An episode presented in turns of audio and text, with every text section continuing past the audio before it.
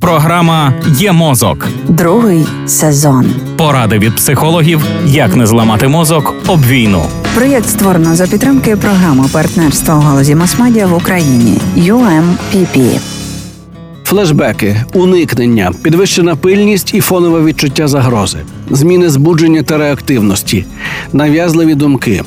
Це список типових симптомів посттравматичного стресового розладу, про які ми говорили в минулій програмі, і про які ви можете послухати також на саундклауді Львівської хвилі. Але чому я кажу типових? Бо існують і нетипові. Більше того, психіатри погоджуються, що жінки іноді можуть переживати ПТСР інакше ніж чоловіки, стверджують спеціалісти платформи Safe Woman Hub.